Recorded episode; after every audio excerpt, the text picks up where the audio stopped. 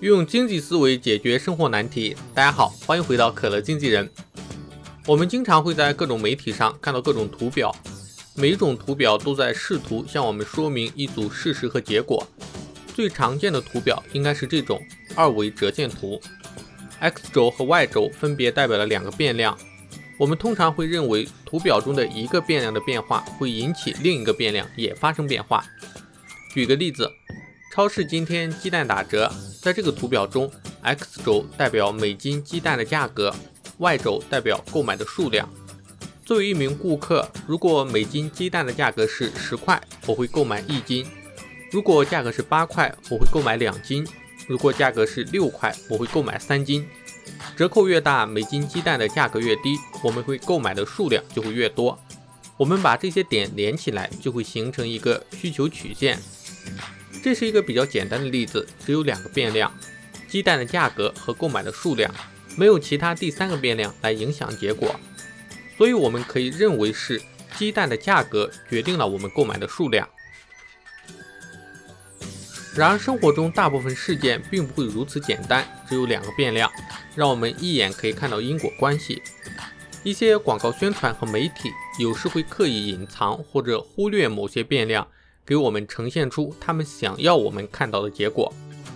我们举一个例子：假如由于公众对许多人死于癌症这个事情持续关注，政府决定委托统计公司进行全面的研究。来搞明白是什么导致了人们死于癌症。统计公司仔细观察统计了人们生活的各个方面。两个月后，统计公司发表了一份报告。这份报告里有一张图表，这张图表的 x 轴是家庭中打火机的数量，y 轴是患癌症的风险。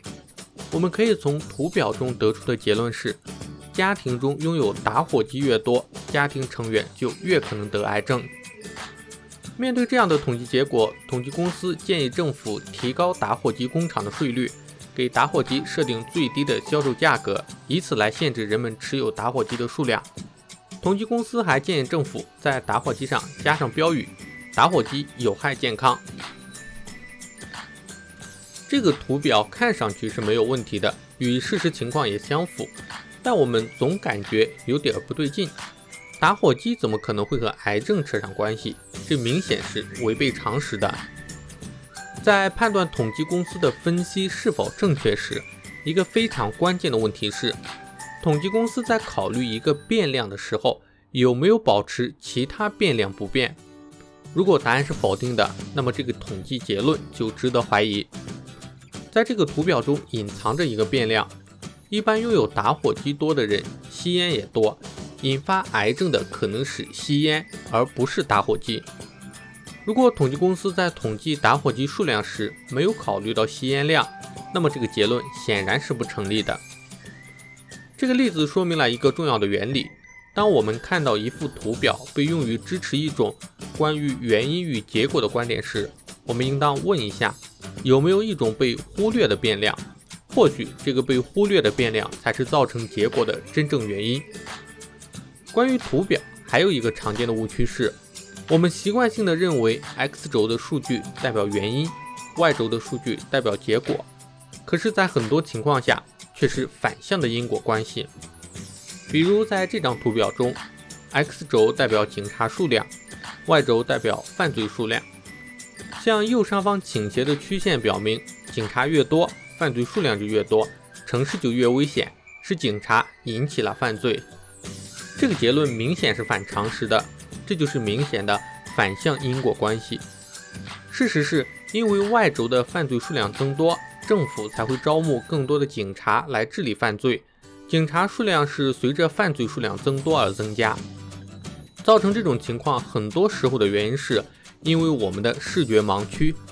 如果我们先看到犯罪增加，然后是警察增多，我们就会得出犯罪导致警察增多的结论。如果我们先看到警察增多，再看到犯罪增加，那么我们很有可能会得出完全相反的结论。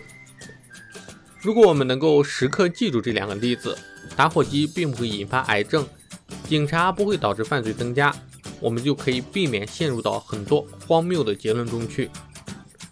以上就是本期我想要和大家分享的内容。如果你喜欢可乐经纪人，欢迎关注、点赞、转发。如果你有什么想吐槽的，欢迎在下面留言。那我们下期再见。